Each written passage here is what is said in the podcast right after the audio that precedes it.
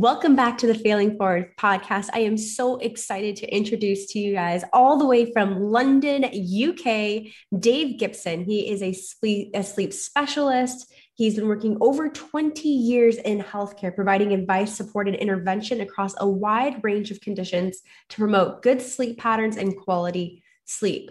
His background is definitely in all things wellness. He's worked as a hypnotherapist, an, a naturopath, an osteopath, and has multiple degrees in osteopathy and food science. He works both online and face to face, treating a range of conditions from back and neck pain as an osteopath to low self esteem, overeating, addictions, and anxiety as a hypnotherapist. And he specializes in sleep advice and support. His extensive background in sleep and expertise in wellness enables him to bring a wealth of knowledge to solving sleep problems. He has launched his well regarded sleep blog, thesleepsite.co.uk, in 2014. He's worked with the national press and BBC national and local radio, along with major commercial stations. He's also worked on BBC's Strictly Come Dancing as their osteopath. So that's a fun little fact. Um, yeah. But we're going to go and really dive into all things sleep today. Dave, welcome to the Failing Forward podcast, and thanks for being here with us today. Oh, my pleasure. You'd have thought with all that lot I should get a good night's sleep, but I don't. I have to. I have to really work at it. There you go. So, what got you into the sleep? What? What? How did this passion come up? Tell me about your journey. I'm rubbish at sleeping. I just, you know, I, and I realized when I became an osteopath, I quit advertising because of the stress. Mm-hmm. And when I became an osteopath, a lot of my clients, because of technology, because of how we allow technology to expand into 24 hours, a lot of my clients were, were really struggling with sleep and i was one i was the same so i started researching it oh over 20 years ago. So you know getting into it looking at it working out where the pitfalls were. And at that time there was very little sleep science going around. So you know it's only really in the last 10 years that more and more is now understood about why we sleep and how to get a better night's sleep. So it's really because i was struggling and i needed to to make sure that i was getting a good night's sleep yeah, I think a lot of the people that are listening right now are struggling with sleep as well. I think many of us, especially if you're working a high stress job, or like you said, you have technology all around you TV, laptops, computers, your phone, right? These things are actually disrupting our sleep more than we give them credit. So let's kind of dive into some very, very key things that people can start working on right now today to help them improve their sleep and also creating a good sleep hygiene, creating a good sleep protocol so that we can find more natural ways to improve sleep than just having to take sleeping pills. Well, the, th- the thing that I always start with my clients is to sort of talk about if you have a little one, if you have a little baby, you you you, you nurture them into a sleep routine you take care of their sleep. You wouldn't dream of sort of adrenalizing a young baby or a young child just before they're about to sleep. You know, you wouldn't turn the music up. But you know that that sort of care that we took with them, we seem to have thrown it out the, the, with the bathwater, the baby out with the bathwater when it comes to our sleep. We expect to be able to do, sort of do that, click our fingers and fall asleep, and we forget that that sleep's something that you sort of have to ease into your life rather than expect to be able to flick a light switch. So, you know, when, when I start talking to people about sleep, they, they really do not invest in it in the way that we would invest in a child's sleep. You know, we've, we've allowed it to sort of be put on the back burner and we're fitting our life, sort of our sleep around our life rather than sort of putting sleep first in the whole sort of center of our well-being and you know it's it's now proven that if you if you get a bad night's sleep all sorts of things go wrong. And yet there's still an attachment to being smart if i could get away with less sleep. It's a really cool thing to do you know. There's still a, a lot of kudos and even masculinity attached to being underslept you know. We had a prime minister called margaret thatcher back in the 80s who you know really really sort of pushed it out there that she was great at undersleeping. So did so did donald trump you know, in in the uh, election, he was sort of going, you know, I'm I'm only sleeping five hours. Look at Sleepy Joe; he needs his, he needs ten. So there's a lot of sort of resistance, if you like, to sleep. And it's really when when I start off coaching people with sleep, it's look at your day, look at how you're approaching your day, and look at what are you doing in the evening to allow yourself to have enough hours, both to ease to sleep with a sort of sleep routine, and then get the eight eight or so hours that we need. You know, it's recommended that we get to seven between seven and nine hours. Most people are getting under seven these days. Yeah, and it's funny what you said. The whole you know people give you kudos for not sleeping a lot and when i was running my sales and marketing company i know i was victim to that i would brag about being able to operate off of four or five hours of sleep i was like yeah like i'm only sleeping four or five hours but i'm getting up early going to the gym doing this doing that and at the end of the day all we're doing is we're burning the candle at both ends we are literally hurting our immune system. We're hurting our ability to be you know functioning cognitively at our peak right so when you get more rest you get more sleep you just allow your body to recover you allow your organs to recover you allow all the bodily systems to recover so that you could be operating optimally and that's what we really want we don't want to be operating at 70% or 50%. We want to be doing the things that we need to do to allow our body to rest and digest, to allow our body to recover so that we can be the best version of ourselves, not just the okay version of ourselves. And that's why important sleep is we need to make it a priority when we just do. And I love what you said about sleep hygiene you're so right with that analogy with the, the newborn baby. We are creating a routine for our newborn to let them know, hey, it's we're going to start to dim down the lights. We're going to turn down the noise. We might turn on a sound machine right? We might do a bath at the same time every night. And, and we go through these routine with newborns to let them know hey trigger trigger trigger trigger trigger. It's bedtime coming up but we don't tend to do the same things ourselves as adults. Well I, there's three sorts of people that i treat. There's people with sort of genuine sleep disorders and then there's people with disordered sleep, and that disordered sleep then breaks into two sections. Sleep disorders would be something like sleep apnea, where people are snoring, waking themselves up a lot, can't breathe through their nose properly, and that's something that needs a medical intervention, or restless legs. And then you've got disordered sleep. That would mean somebody that's like you were when you were running your sales company, consciously depriving yourself of sleep and not worried about it and then you've got the other extreme where people really would like a lot more sleep, but because they've sort of got into an, a, package of insomnia, they lie awake worried at night. And there's there's a very different approach by both those types of people. The sort of person that you were doesn't really aware, not really aware that they are sleep deprived. So the adrenaline just keeps you going, and eventually you hit a brick wall. That sort of approach is a little bit harder to deal with actually than than the person who isn't sort of doing so well. The person sort of in COVID, I'm treating a lot more people that are a lot more anxious. They're actually easier to deal with because they know they've got a sleep problem. People people that are actively underslept and getting away with it and loving it. They don't know they've got a problem. They're a lot harder to convince because they're functioning well. They, it's a bit like when you deprive yourself of water your thirst center turns off. You don't know that you're dehydrated. The same with sleep. You get into this zone where the body just sort of goes with the flow up to the point that you crash. And then you're in trouble because all of your systems, your immune system has gone, your, your detox of the brain's gone, your cognitive processes are down, you've got a higher risk of cancer, and then you've got all the long term bits. In fact, if you're trying to lose weight, it's a lot harder to do so if you're underslept than if you properly slept the body thinks it's in crisis when you undersleep and it, it swap, swaps the hormones around. So the hormone that tells you you're full doesn't work. The hormone that tells you you're empty overworks. So you get these pangs of hunger for, for carbohydrate and sugary food. And in fact, if you are exercising and want to lose weight and you are losing sleep, your body will take the energy out of your muscles and leave you with your fat stores. So you actually lose muscle if you're training hard and trying to lose weight when you are underslept and you, you mm-hmm. create, you keep the belly flat going because the body's thinking that you're under crisis. There's no animal on the planet apart from human beings that actively deprive themselves of sleep. You know, and if you if you think about it, if I'm a caveman and I overeat, I can store fat.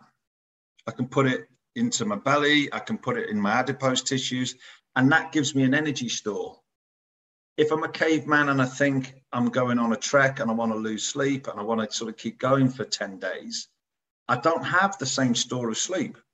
Biology didn't give us an ability to bank sleep.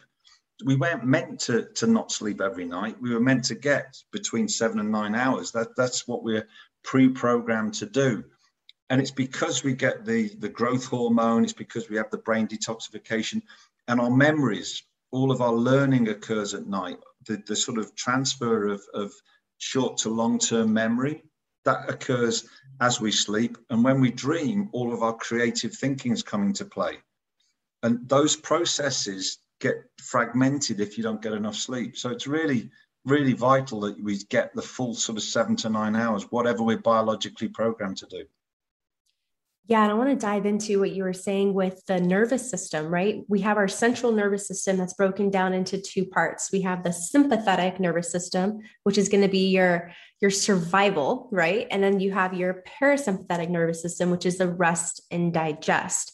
And I want to repeat that rest and digest. So, people that are looking to have healthy digestive systems, and like you said, with the weight loss, it's very important that you're getting that adequate sleep because it's in that sleep that you're tapping into your parasympathetic nervous system that is allowing you to rest, is allowing you to digest, is allowing you to recover, is allowing you to function at optimal. Most people are not getting enough sleep. So, they're constantly in that sympathetic nervous system, which is that fight or flight, that go, go, go, that survive, right? And when you're in sympathetic, digestion is turned off, recovery is turned off, and your body is literally in survival mode.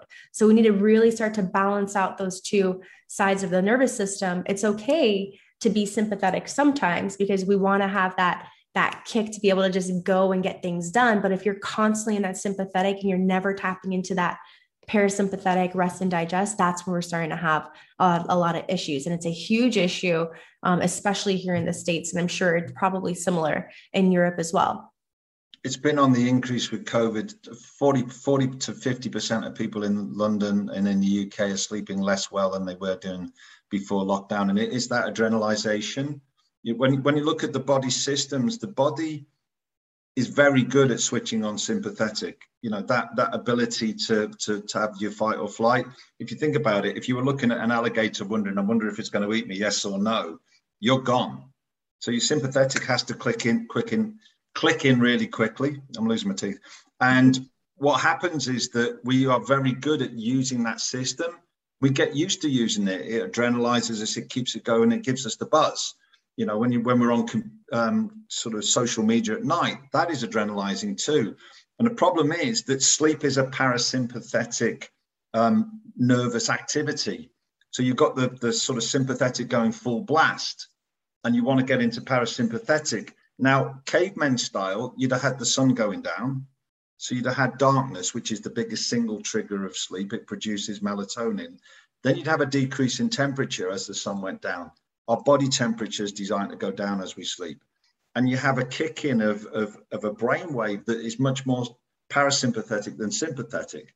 We go towards this delta wave. So we're, we're sort of going down a very gentle slope to sleep rather than trying to sort of jump off a cliff and get to sleep.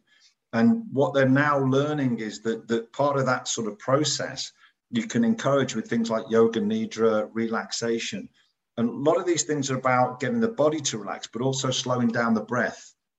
A lot of these meditations to, to, to do with breathing out longer than we breathe in. And that encourages the, the parasympathetic to kick in rather than the sympathetic. So there's a lot of techniques that we can use to, to sort of aid us getting to sleep. But the idea of being able to switch our head off like a light bulb if you can get to sleep in less than 30 seconds, you're sleep deprived. It's not that you're good at getting to sleep. You know, it should take us around 10 minutes to get to sleep on an, on an ideal basis. That's because, again, prehistorically, we'd have been looking around, checking whether the, the, the area was safe to get to sleep. So our brains wouldn't naturally just sort of click off. And in fact, you know, they've, they've looked at people that, that sort of take phones into the bedroom, use phones in bed, far more likely to get disrupted sleep than people who don't there's a mm. real sort of use of technology right before bed problem that, that, that provokes a an increase in blue light which you can block with the dimmers and the and the blue light glasses. But more importantly there's a sort of adrenalization that you were talking about into the sympathetic nervous system. In fact they did some research recently in tel aviv university and those of us who use apps close to bedtime 60% more likely to grind our teeth. Interesting when they asked the researchers why, they said, well, there's a fear of missing out. You know, the brain expects to sort of be connected to the phone, be connected to our social media. And the idea is that we, we put boundaries around ourselves. So, one of the things that I teach people a lot is to look at how you use social media, how you use your computer, when when are you off it and when are you on it, and try and be very ordered with it. So, for example, um, are you going to use it before breakfast? If so, why? You know, are you going to have a detox around the meal times? Do you have a period at night when you've got no mobiles on before you go to bed or no technology on? How do you use it so you can connect offline as well as online? That's a really important part of sleep hygiene. That's such a good point. I'm glad you bring that up because we we start to think about what are some of the things that we can be doing if we're having a hard time falling asleep. Well, one thing is just staying away from our phones. And the reason for that, it's going to, number one, is just going to increase your brain activity, right? So it's just signaling you to be more awake, more alert. You're thinking more instead of relaxing and just getting ready for, for sleep. But the second thing is people don't realize how much light is being given off by our devices. We, and it's not just our devices, it's our lights in our house. So if you have LED lights and those lights are on midway or higher at night, you're sending a signal to your brain that it's still daytime. So your body's natural circadian rhythm is being thrown off. And when most people, like you said, the caveman, right? They look outside, it's starting to get dark, it's starting to get cooler. Like we get all these signals that it's time for rest. Now we're lights in our homes, the TV going, our phones, we're getting all these lights back into our eyes, which is sending that signal to that optic nerve that sends a signal to the brain that it's still daylight outside. So we're all confused, we're all backwards. The um the use of light is probably the thing in the last year, I would say that that's been more research done on. And it's it's the difference between the daylight and the night light that's important. So in the morning, if you can get outside for half an hour and don't put sunglasses on, get your light, get your light exposure really early, then the brain knows that it's daytime and the cortisol comes out at daytime. So the two things go together. Then at night, your brain's expecting a decrease in light. So again, you could go outside, look at, look at the light at dusk, and then when you come back inside, switch all of your lights from from bright incandescent lights down to sort of the, the sort of red lights that you can get that help with dimming. If you do want to use a phone, put it on the dimmer. You've got dimmer switches on most of them. And you can also um, put something called Flux on all of your equipment, F L U X. That's a free um, filter. And you can use blue light glasses. But what, what they've what they've now shown is that if you interrupt your nighttime sort of decrease in light by looking at a mobile phone, you can block melatonin for up to three hours. So mm. it becomes a lot harder to get to sleep because of the blue light. And then you've got the adrenalization on top. You've got the cognitive part of being connected to devices, which is stimulating. And when you look at the brain waves of them, you know, people's brain waves do become more active when they're using technology late at night. Interesting. What are your thoughts on some of these red light therapies, such as a red light sauna or a red light, like a Joovv therapy system? What are your thoughts on using things like that to help kind of mitigate some of the blue light? Infrared saunas, I, I love for, for the whole body in terms of achiness and getting the bones better and all, all the rest of the sort of wellness that it does. But certainly, dim lights at night is a key part to it. So, infrared is a far better light to have from a, from a sleep point of view by a massive amount. Awesome. And then some of the red light therapy, like there's panels or people can get these little mobile devices that emit the red light. And it's red light that's some of it's constant, some of it's more in a wave. There are different ways that they emit it. Do you think that these devices help with offsetting some of the blue lights? Are they helpful? In general, they're better for general wellness. But I think in terms of offsetting blue light, you're really looking at the filters i.e., a blue light filter that's re- re- reducing that specific filter.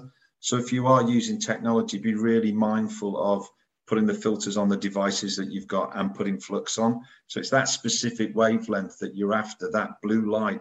And the blue light that comes off these screens literally mimics the morning sun. Interesting. So And the way the, the way the body works, the way the circadian rhythm works, is it's looking for the difference between bright and dark. So it's looking for that. When you look at how the human species evolved, we evolved around the equator. So that species would have had 12 hours a day, 12 hours a night, and it would have been really distinct. It would have been really very dark and very light. And when you look at melatonin, it's a very clear hormone. It gives you a signal that you need sleep in terms of the desire for sleep.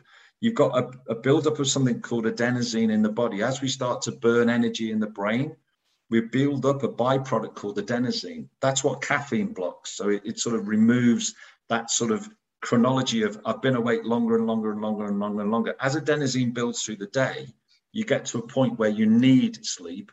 That then combines with melatonin that gives you the desire to sleep, and you get that sort of sense of nodding off. That's your sleep window starting. So that bit where you're sort of watching the TV and all of a sudden you're fast asleep, that's the bit when you should have been in bed because that's when your melatonin is combined with your adenosine to give you that nudge to be nodding off. But what happens is when you look at the, the production of melatonin, if you think about it, we're now a species that lives way, way north and way, way south. So we're getting days where we're getting four or five hours of dark and the rest of sunlight. That wasn't normal for the species. Our melatonin was designed to be pr- sort of produced in the dark.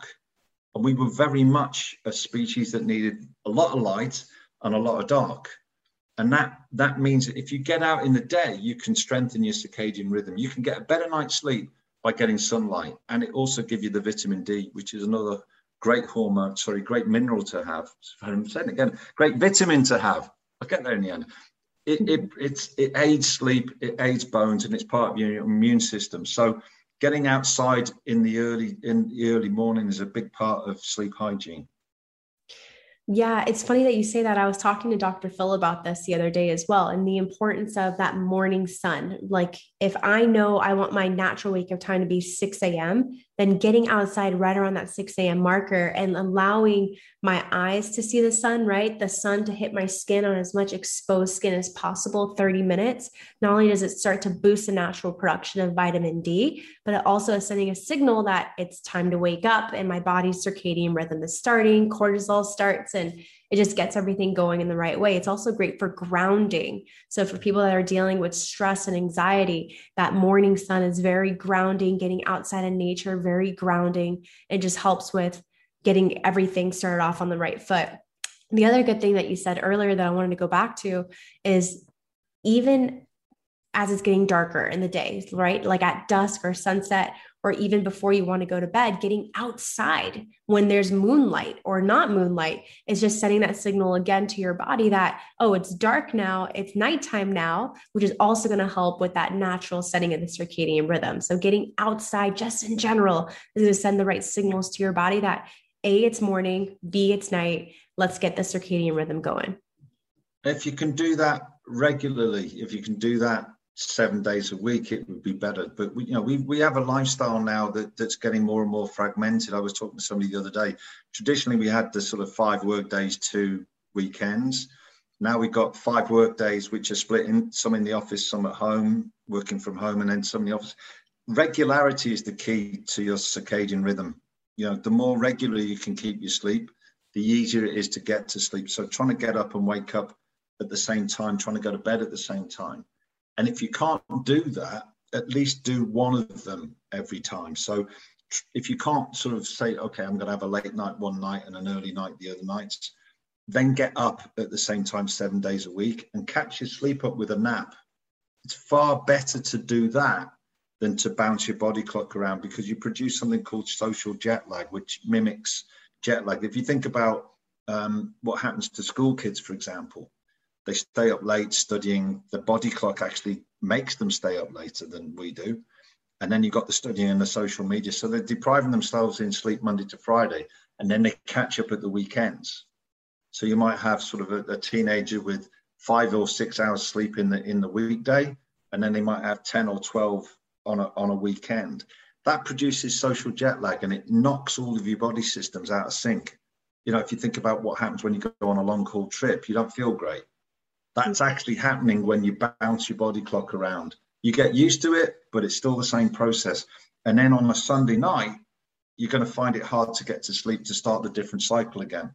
So always try and keep your sleep as regular as you can and then go back to that routine, you know, the routine we were talking about with a baby. I like baths. I like I like showers. I like heating the body up a little bit before I go to bed, but only with a warm bath because the body's designed to drop one degree centigrade as we sleep uh, to initiate sleep. And that's why it's always harder to get to bed in the hot summer nights than the cold winter nights. You know, the, the temperature of a bedroom needs to be about 16 to 18 degrees centigrade. That's quite cool. It's a lot cooler than we would normally have it. And then once once you get into that sort of sleep routine, things like reading a book, having a warm drink, um, valerian is a good herb, for example, for getting to bed. Valerian and hops that what runs against caffeine. You know, caffeine we were talking about that switches adenosine off, and in terms of a, a sort of way of, of initiating sleep. Valerian works the opposite way. It encourages sleep through that same receptor. And then things like having a, you know, a, a sort of an hour away from technology in terms of helping you unwind, reading a book, doing something relaxing, doing yoga is great, doing some meditation, or just doing doing a hobby that allows you to be in the flow and gets you out of your your head and into your body would be great.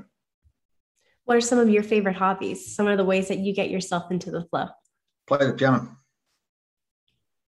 Always played the piano. So that for me you know i'm off i'm off in cuckoo cloud cuckoo land and you know I, I try and read boring books i don't read books about sleep because they keep me awake but I try and read try and read a boring novel some people, you know, a lot of my clients use the TV. It, you know, there's some new research out recently about boring TV programs helping you get to sleep because they're not stimulating, they just become monotonous. The problem is to make sure you put them on a timer. So if you like using the, the TV to go to sleep, make sure something's going to switch it off because they've proven if you leave the TV on all all night, any light in your bedroom decreases the amount of sleep that you get. So mm. whilst you might whilst you might love it to get to sleep, make sure somebody or something or somehow you switch it off. Right. And I think all TVs now have a timer, right? So you can yeah when you start to watch your show, just put that timer on to turn off in 30 minutes or go to sleep in an hour, whatever it is. And I like I like the meditation apps. I think there's so many good ones out there. You know, Yoga Nidra is my favorite. It's a, you know it's just a, a very very easy way of getting in the way of my head. And, you know, and that's what you got to do. You know, if you think about what we would have been doing prehistorically, we wouldn't have had access to, to all these screens. Yep. You know, I remember when I was a kid, I'm showing my age now, in the UK, we didn't have 24 hour TV. You know, TV used to stop at 10 o'clock at night. What, what are we going to do? There's nothing to do. We may as well go to sleep. That's right. not the case anymore. You know, we're, we're in a 24 7, 365 day a, a week a year, boom. You can have a, you can have your life 24 hours a day if you want it. You couldn't when I was young. So you know, I used to get I used to get allowed late late out to play play the keyboards in bands. So I generated a pattern of being sleep deprived. I got used to being sleep deprived. So I've had to unlearn it. And also I've got my sleep genes of my mum. One of the things to consider when you when you're looking at sleep patterns is something called your chronotype. The chronotype is your biological body clock with regards to when you're predisposed to sleep. And what happens is, again, going back to that prehistoric tribe, if you if you look at how do we look after a fire, if I can make some of the tribe go to bed early and some of the tribe go to bed late, I've got the fire covered for longer. And what we think is that on average, 60% of the tribe went to bed in the normal window, 10 o'clock to 12 o'clock. 20% stayed up late, they're called night owls. 20% went to bed early, they're called morning larks. So the rest of us would have gone to bed when we get the normal sleep window, 10 to 12. But these guys and girls would have been sort of helping us keep the fire up. In modern society, morning owls, morning larks don't have a problem because we get up to go to bed early. In more in modern society, night owls are the majority of people that I end up helping because people are going, look, I'm wide awake at two o'clock at night. How am I supposed to sort of get up at seven in the morning? You went. you have got an issue because you know perhaps you can talk to your boss and say, by the way, can I come in at 10? Or can I start work at 10 and work later? Because certainly people's chronotypes or biology or sleep preferences is another big part of sleep. And they've shown that even if you get eight hours, if you're not in sync with your body clock, those eight hours aren't as good as if you would have had them in terms of the quality. So sleeping, sleeping when you feel tired is really important and learning how to sleep when you're tired. So giving yourself the opportunity to get bored. If you think about it, I don't I don't hear any of my teenage clients or my young kid clients ever talking about being bored. You know, kids don't get bored these days. They mm-hmm. don't have that, okay, my brain's doing nothing. We keep our brain going 24 7. We're supposed to daydream. The brain is designed to have a break too, and we don't, we just don't do it. So when we come to night and we're trying to sort of switch that process off, it's really hard. So for a lot of people, they don't know they're tired until they're actually crashing out. It's going back to, to you know the, the lifestyle that you had, Nico. Yeah, it's interesting. One thing that you just said there not everyone is supposed to be waking up at 6 7 a.m you're saying some people's body types and sleep types they're meant to be sleeping later like 8 9 10 a.m is that correct? Yeah. Well i had, I had a patient the other day complaining that they were awake at four o'clock like bang four o'clock in the morning and you know three o'clock to four o'clock you do have a lot of functions that change over liver function starts to kick in and stuff so some people do have hormonal changes that sort of wake them up at that time However, this person was sort of going, you know, before before my my uh, partner moved in, I used to go to bed a lot earlier. And I said, so what sort of time? He said, well, I'd be asleep sort of nine o'clock at night. I said, well, what are you doing now? Well, I'm wait, I'm going to bed with him, and he sort of goes to bed half twelve. Okay, so he wakes up what? I said, well, he wakes up at eight. I said, but haven't you thought about you might actually be somebody that needs to go to bed earlier? well, yeah, I can't go to bed with him then, can I? The answer is no, because her body clock was running on a on a, an earlier schedule. She was a morning lark and he was a distinct night owl. So she when she was waking up at five, and that was her old wake time, she'd go to bed at, at 9:30, she'd wake up at five. Mm. So she'd have a glorious night's sleep. Now she was trying to fit in with him yeah. And the whole schedule had been absolutely shredded for her. Very, very interesting. So I'm sure there's someone that's listening right now that's saying, Oh my gosh, that is so me and my partner, right? One of them needs to go to sleep earlier, one needs to go to sleep later. How can these, and a question that may be coming up is, How am I going to make this work for my relationship? Like, I need to have this time at the end of the day to spend with my loved one, but if my body clock says go to sleep earlier, his body clock stays up later, how are they going to find that time together for the relationship? It's tricky, you know. Some people do do sleep in different bedrooms now. There is a sort of sleep divorce that's going on where people do sleep in different beds, but they, they still make time.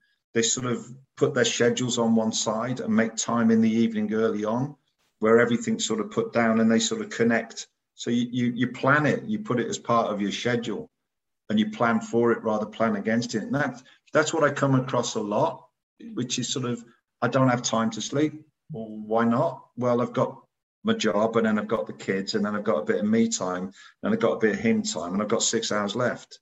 That's hard. So something has to give, you know, we are time poor, we are overworking. And certainly what I found during lockdown is that people are elongating their hours. So they're doing a little bit of housework, a bit of childcare, a bit of this, bit of that. And all of a sudden, their work schedule, it might be eight to 10 hours of work still, but they're starting at seven and they're finishing at 10. So they, they, they, so now I've got another problem is now my head's switched on. Now I think I'm working more and, and people have, for the majority of managers, people are working longer hours because they haven't coped with how to work Zoom and all the other things and coordinate. It's harder to coordinate online than it would have been in the office. So, you know, in the UK and in the States, people are working longer hours in some jobs and they're working shorter hours in others because they've looked the, the commute is the big thing that they've changed. So some people have taken their commute and put it into work. Some people have put it, taken their commute and put it into childcare and doing the odd jobs and watching the TV. Mm. More people haven't converted their, their commute to going out and do a bit of exercise. In the UK, the majority of people have increased they they they they're watching a Netflix. So we've become a little bit more sedentary in the time that we've been given back. You know, and again, you know, exercise is one of the biggest influences of sleep. I get a lot of people coming, you know, I don't get enough deep sleep. You know, one of one of the, one of the ways that people look at quality when they've got the trackers, Fitbit, and all the rest of it, or one of the sleep apps. Everybody looks at two things: deep sleep and REM sleep. Deep sleep is the bit that restores the body. REM sleep is the bit that theoretically restores the mind. And everybody's going, you know what? My deep sleep's gone down. My deep sleep's gone down. I go, okay, do more exercise. And when you look at the deep sleep and the amount of sleep that athletes get, so people like Federer, Usain Bolt, they are all sleeping more than the average person because when you exercise, your body needs to recover and it will give you more deep sleep. And that is the sleep that really, when you feel knocked out, so people feel better if they get more deep sleep because it rejuvenates the body more. Interesting. So that's why we need exercise. And the REM sleep, like you said, it's good for the mind because that's where we're getting into the dreaming, right? All the dreams are happening during the REM, but it's great for creativity. Absolutely. The um, Leonardo da Vinci, who invented um, a lot of stuff, and Thomas Edison, who invented the light bulb, used to set an alarm to wake themselves up in the middle of REM sleep and then write down all their ideas. And when you when you when you um, when you go through sleep, you go through cycles of sleep or sleep stages. You have 90 minute cycles. So when you when you sleep for seven and a half hours, which is the average that we need, you have five cycles of sleep. So sleep starts off with light sleep, then deep sleep, and then REM sleep. And not all stages are the same. We get more deep sleep at the start of the night, more REM sleep at the end. So when you shortchange yourself on sleep, it's the creativity, it's the cognitive processes that you lack, which is why you know you get outside the wrong side of the bed. You feel grumpy in the morning if you don't sleep enough. That's the brain part of it, the cognitive part of it. But during during those processes, when we get REM sleep, when we dream, what happens when we dream is all of the memories from the day are being filed. Now, some of those memories will be unique. You've never had those before. So let's say a cat ran out when I'm driving home. I'll remember that. But if I'm driving the, the same way home 24 7, you know, all of those days in a row, I'm not going to me- remember that particular journey because it's not memorable. But what might happen is if I if I get a cat running out of me, let's say it happened today, when I dream, I might dream of a cat that I had as a child. So what happens is your brain's putting new memories and old memories together. And then I might remember a song by Cat Stevens, or I remember the Cat in the Hat book. So we get images of the day that then link in with other memories from other times. And if we're thinking about something, you know, the great adage is go to sleep on it, you wake up with the answer. We do because the brain creates all of the different sort of connections at night. Now, one of the things with dreams that they've discovered is the emotional part of dreams represents the emotion that you're, fig- you're trying to figure out at the time that you go to sleep. So if I'm feeling happy, I'll have elated dreams. If I'm feeling sad, I'll have sad dreams. If I'm feeling scared, I'll have scary dreams. Now, the emotional part of that is produced into the brain through your amygdala. Your amygdala is 50% more active at night. It's your emotional center. The funny thing is that as we dream, noradrenaline is switched off. So noradrenaline is your fight or flight hormone for your brain. So now I can have all sorts of scary dreams, or I could be dreaming about a funeral that I've been to that day.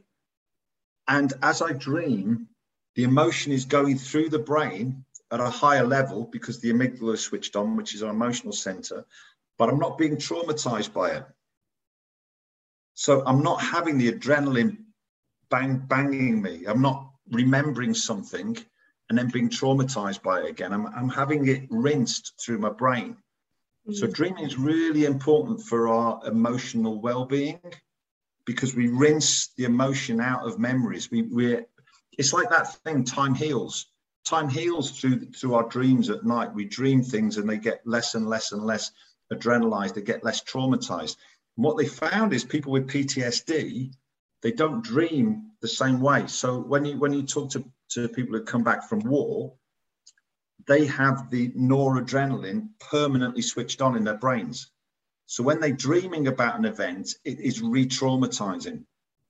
And they, have realized that they um, can give them noradrenaline suppressants to help with that process. So, you know, sleep science is advancing all the time because we're getting less sleep than we need. So there's a huge investment now in, by science trying to work out A, what goes wrong if we don't get enough sleep, and B, how do we solve it? So, on the other side of the spectrum, is it possible to get too much sleep? Yeah. The, um, the, the average person needs somewhere between seven and nine hours. If you get less than six, it's an issue. If you get more than 10, it's an issue. And the problem with sleeping too much is that you, you, you tend to generate depression. So either depression causes you to sleep too much or vice versa and it, and also anxiety levels go up. So your, your your brain just sort of goes into a different mode. Sleep sleep is a rejuvenation process, but if you go you, if you go too deep into it, it there's other things going on. So if you find particularly if you if you're sleeping a long time and you're waking up tired, that's also something you should be going to your GP to look at. Mm. It could be things like anemia. It could be a sleep issue. It could be um, depression. It could be seasonal affective disorder. But certainly, if you're sleeping too much or too little, the GP is a good place to start. So I'm glad that I asked that question because we talk so much about people aren't getting enough sleep at all. But then you think about a lot of issues that people are dealing with, like anxiety, like depression, like these mood disorders. And it'd be interesting to see the individuals that are struggling with those. Are they sleeping too much? Are they not getting themselves kind of going with the day? They just let themselves keep going back to sleep. Absolutely. You know, it's about getting the balance right. You know, when people ask me, how do you know if you've had a good night's sleep? It's, really if you can wake up without an alarm feeling great. That's that's the archetypal gold standard is to get up seven days a week at the same time, feel great, don't need an alarm. That's everyone's dream. So let's talk about some things that we can do to get the best night's rest possible. Um, proper sleep protocols, proper sleep hygiene. We yeah. talked about the morning when you want to wake up getting outside in the sun, right? 30 minutes, as much exposed skin as possible, vitamin D. What are some things that we can be doing as the day progresses to get ourselves ready for nighttime? a have it in mind what your day looks like before you start you know to, to sort of plan it out that you've got an evening that isn't going to be chocker. So always sort of in the back of your mind know how your day is going to pan out right from the start. When you look at things like caffeine caffeine is, is an important decision. It's the most used drug in the world and it is super adrenalizing it gets your brain going quicker proven i always if somebody is having a, a, a sort of difficulty sleeping and they're really sleep deprived, I'd probably ask them to eliminate it to start with and then put it back in later. Because caffeine sensitivity varies. Some people are awful on it and some people doesn't make a difference. You know, I, I, I know people that can have three cups of coffee, 12 o'clock at night, go to sleep within 15 minutes. Somebody like myself, I've got a far higher sensitivity. What I like to do with caffeine is to, to drink my cup of coffee at 11 to 11.30 in the morning. There's a reason for that is when, when you look at cortisol, cortisol peaks at about 11 o'clock and then it starts to drive down. So I, I tend to have um, hot water and lemon in the morning or another drink that's, that's non-caffeinated. And then later on, I'll have my cup of coffee and then I'll stop at 12 o'clock caffeine's got a, a half life of 12 hours. So if I have a mug of coffee at 12 o'clock, half of it is still active at 12 o'clock at night. Mm. It's a really long, long time. So when you when you're looking at that, it's really important that that you you look at your sensitivity around caffeine and stop at lunchtime. The other thing I always encourage people to do is to take a proper proper rest. Don't try and work through lunch. Take a break. Get outside again, get some fresh air, switch your head off, relax. Then in the afternoon, you know, and eat eat regularly, eat, eat in time. Then in the afternoon, again, try and stay off coffee in the evening. Eat three hours and drink. Eat three hours before you go to sleep is the limit. Drinking two hours before you go to sleep is ideal, i.e., don't drink in the last two hours. Why? Because although alcohol helps you get to sleep, it's a sedative, but it will affect your sleep later on. And then, and then once you've gone through the evening, work out, you know, exercise. You can do exercise quite late, actually. You know, pe- people have this sort of idea that you can't. You can, as long as you don't create too much cortisol as long as you're not in a gym with bright lights, as long as, as long as it's not adrenalizing. Because one of the things with exercise is it heats your body up. And your body quite likes to go from warm to cold to help you sleep. You know that sort of decrease in temperature. So if you like it, if you like exercising in the evening, do it, but don't do it too close to bed. And also, you know, if if I had a preference, I'd always get somebody to exercise outside in the morning because of that morning light. The other things to consider is what you eat is important with regards to sleep. Probiotics, gut bacteria, when you sleep, they sleep. They go to sleep in 90 minute sleep cycles, the same as us. And if you've got a, a, sleep sleep cycle that's all over the place, if your sleep pattern's been all over the place, you will have wiped out all your good gut bacteria. So one of the ways of getting back into a good sleep routine is actually to take more gut bacteria, to have fermented foods. Um, they're great for sleep. So's magnesium. 75% of people in the Western world are magnesium deficient.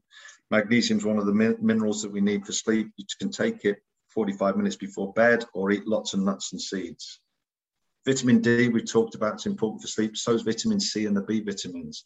So, in general, if you have a, a Mediterranean diet with all the different colors of the rainbow, you know, when, when you look at different colored foods, they give you different colored vitamins and minerals, they give you different things. So try and have all the colors of the rainbow, bit of fish, not processed foods. Why sugar stops you from sleeping, and and really sort of have a have a healthy lifestyle, and learn to meditate is a big thing. Learning to be able to switch off is a big thing, and finally learn to breathe through your nose at mouth, nose at night, not your mouth. Um, when you breathe through your nose, you slow your breath down as it goes into the lungs. it's slower down and you also sort of produce nitrogen oxide.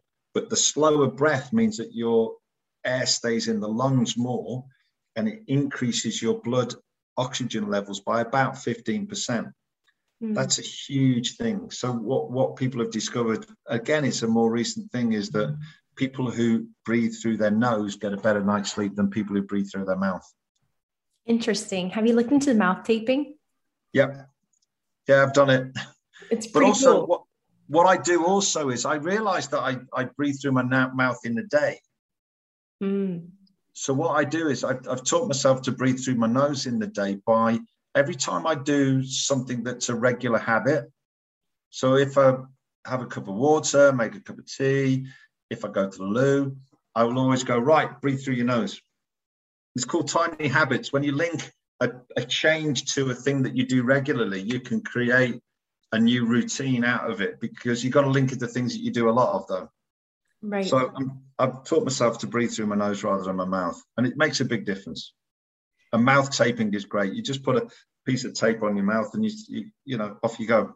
Yep, and they have them on Amazon. I got the ones that it's like the lips it just goes right across, and um, it makes a huge difference because I do do the wearables at night, the Whoop band or the Oura ring, and I've seen huge improvement in my deep sleep just by the nights that I've done the mouth taping. And my husband says I'm not snoring as much.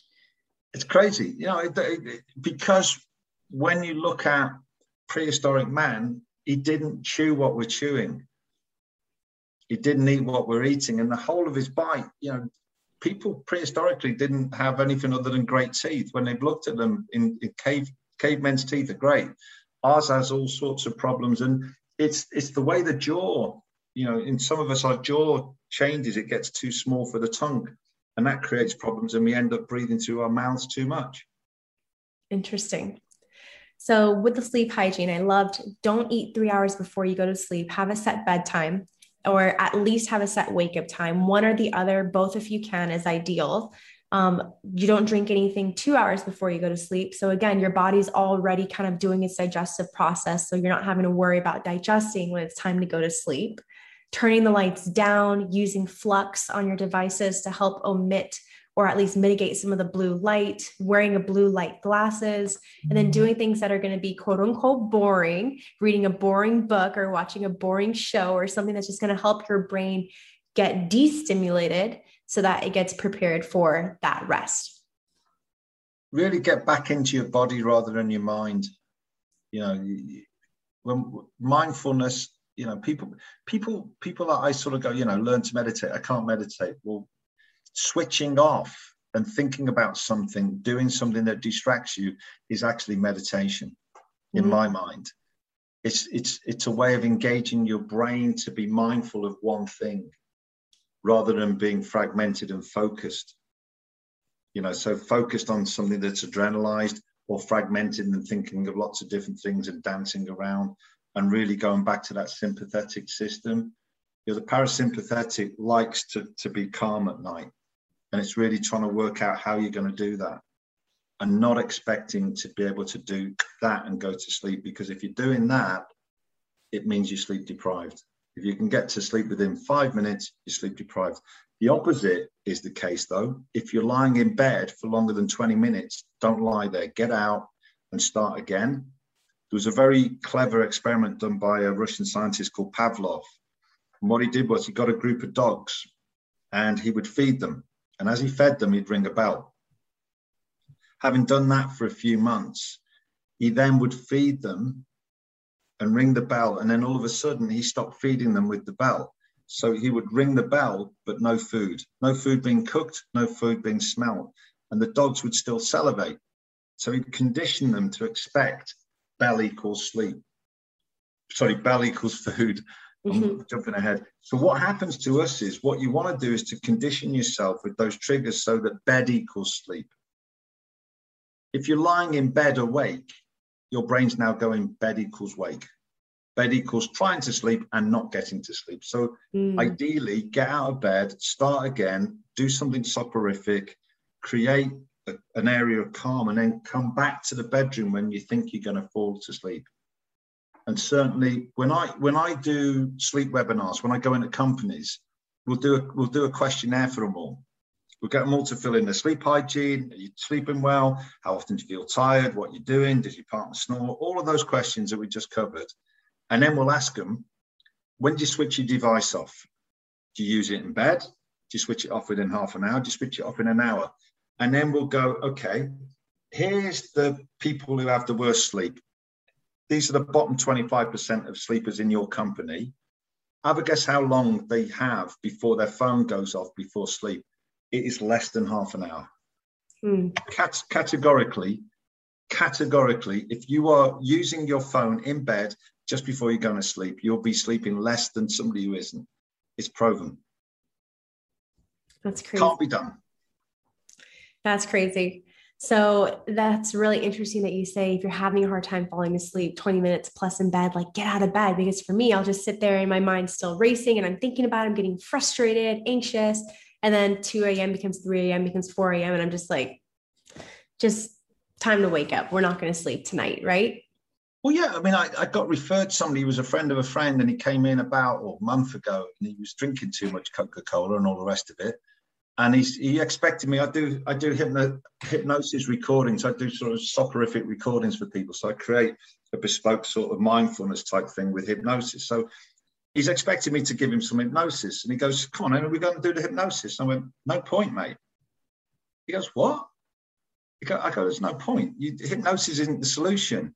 He goes, Well, how do you mean? I said, Look, you go to bed at 12, you get up at six, and you spend an hour and a half in bed doing your work.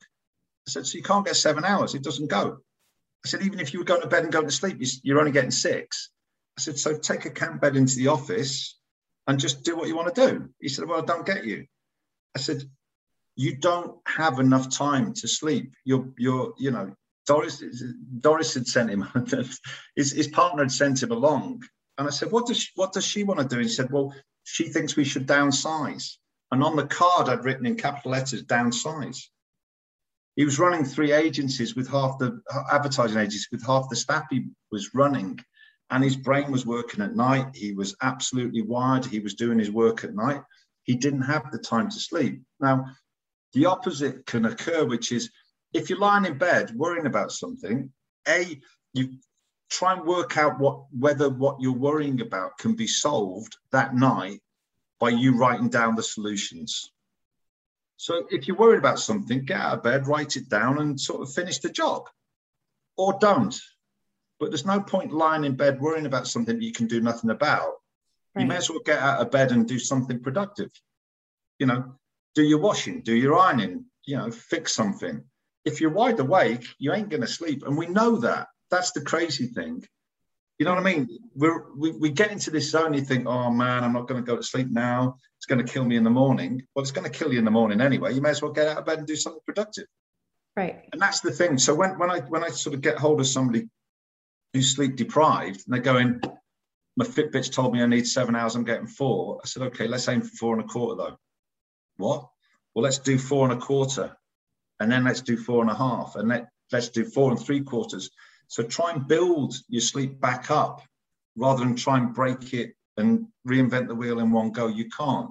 Your body's got used to it. You've got stuck in a rut. We've got to just ease the rut apart.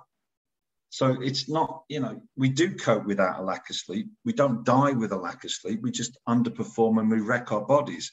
But if we do it slowly, we can get back into, and, you know, th- there are some things that are dead obvious. You know, the caffeine one. I had a bloke, I had a bloke the other day. He was looking for a book. We were in a bookstore. And he was looking for a book. It's called Why Why We Sleep. It's by Matthew Walker. It's probably the archetypal sleep reference book. And he's looking for a book on sleep. We were in one of the big stores, and the, the bloke couldn't sign it. So I gave him the book, and I said, "Look, here you go." I said, "What's your sleep like?" He said, "Oh, awful. Can't sleep." He said, "So you know, I go to bed, lie awake, and then I have to use a load of coffee in the morning to wake myself up." I said, "Well, what time? What time do you have, have your last coffee?" He goes about seven o'clock at night. And I'm trying not to laugh. This guy's got a sleep problem. He's buying a book on sleep and he's drinking caffeine at seven o'clock at night to keep him going so he can stay up late. And then he wakes up. He's just like, okay, mm. mate, you can have my card, but please just kill the caffeine. Yeah, but I can't. Why not? Oh, I love caffeine. It keeps me going. Yeah, but that's the issue. And a lot of us know a lot of us do know what the problem is, but we can't resist it. A lot of us do know that I'm playing on a game at night in bed, but I can't resist it. A lot of us know that we should put the work down. A lot of us know that we shouldn't have that last cup of coffee, but we do it. And that's the other thing is that when I look at sleep, adults who have sleep problems weren't sold sleep as children. They weren't taught about it. They weren't informed about it. They weren't encouraged about it. Some of them were told that their bedroom was a punishment area. You know, you've been a naughty boy, go to bed. Go to your bedroom. What? Okay, I'm now in. Uh, now, when I go to bed, my brain thinks I'm being punished. Right. Also, have a guess what? You've been great. You can stay up late to watch your favorite program. I've just given you sleep deprivation as a, re- a reward or you've been great, have a sweet. I've just given you sugar as a reward. You know, we, we're educated that sleep is somehow something that you have to do, but you don't really want it. And then you can have a bonus. You can have less sleep. You've been a great boy, you have less sleep. What? So we have all of these mixed messages that we're given as children. We're not sold it. We're not taught about it. We're not encouraged to do it. We're resistant to it because our big brother gets less of it than we do and goes to bed later. Or you know, I've got a problem doing it because I want to be on my Game Boy a bit more. Yeah. The only way around it is to be really clever with our children and sell them sleep, talk about what it does, talk about why you need it, and talk about their dreams. Really make sleep exciting, make their bedroom theirs, their haven. Don't let them play in bedrooms. Never let a child play toys in bedrooms because, again, you're associating fun and excitement with the bedroom try and try and get them out of their bedroom before they go to sleep and then go back in so if you've got a teenager don't don't let them sort of work all night and then expect to sort of go to bed straight away try and get them out so they've got a bit of a wind down routine but certainly if we want our children to have as bad a sleep as we do if we keep on role modeling what we do they will do Mm. So again, it's our boundaries. It's about how do we look after ourselves so that they role model themselves on looking at us. Is my, my one of my favorite conversations was was around. I was doing some um, couple some uh, coaching for my daughter, and I was saying to the therapist I was using, I'd split up from my mum. I said, "Yeah, my daughter says that, that, and that. And she tells me to do that, and that, and she says." You can't expect me to do it if you, you're not doing it yourself. And the therapist goes, Well, she's right. And I go, yeah, but I don't do that, do I? And she said, you do exactly that. Mm. So I said to my daughter, I was drinking a, I was drinking a bottle of Diet Coke at the time. I said, "So right, right, sweetheart, we're now going to do by the examples, and everything's fair, and what what I do, you can do." She said, "Yeah, I'm having a bottle of Diet Coke then, Dad." Uh, okay. So Diet Coke had to go instantly. I never drank another bottle of Diet Coke ever again in my entire life. My daughter was six, she's now 17. I have not had Diet Coke for 11 years because I don't want her to drink it. And I think that's what we've got to do with sleep. We've got to role model good sleep hygiene, and then our kids will just follow us.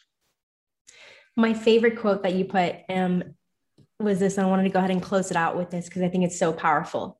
You said, My belief is that sleep plays a huge part in our lives. It affects how we feel, how we behave, and our ability to perform, whatever the age. I believe it is a fundamental pillar of physical, mental, and emotional wellness. My aim is to help you feel more energized by learning how to improve the quality of your sleep to leave you feeling fresh, boosted, and ready for your day, whatever that may look like. And I think that's so powerful. Sleep is so important for optimal wellness. Sleep is so important for helping us function at our best. And like you said, for the parents that are listening, we have to model good sleep in order to expect our children to have good sleep hygiene. Dave, how can we stay in touch with you? Where can we go if we want to reach out to you, ask you some of our sleep questions, maybe have you do one of these amazing bespoke hip, hypnotherapy recordings for us? How can we stay in touch? I've got a website called thesleepsite.co.uk. Um, and if anybody that's listening to this wants a free, um, just a chat to see, you know, what what what they need, what whether I can help or not, you can have a free free half hour with me anytime. I love that. Amazing. So just go ahead and reach out to Dave Gibson. You can find him on Instagram as well. Dave, can you go ahead and leave us what your Instagram is? At Dave Sleep Expert. There you go. Dave, sleep expert. You can find him on Instagram. Send him a DM. Let him know that you listened to the Failing Forward podcast for your free 30 minute consultation to help you improve your sleep. And you can also find him at thesleepsite.co.uk, which is his blog on all things sleep. Dave, thank you so much for being here with us today on the Failing Forward podcast. We appreciate you. In good sleep, everyone. Have a great rest of your day. Thanks so much.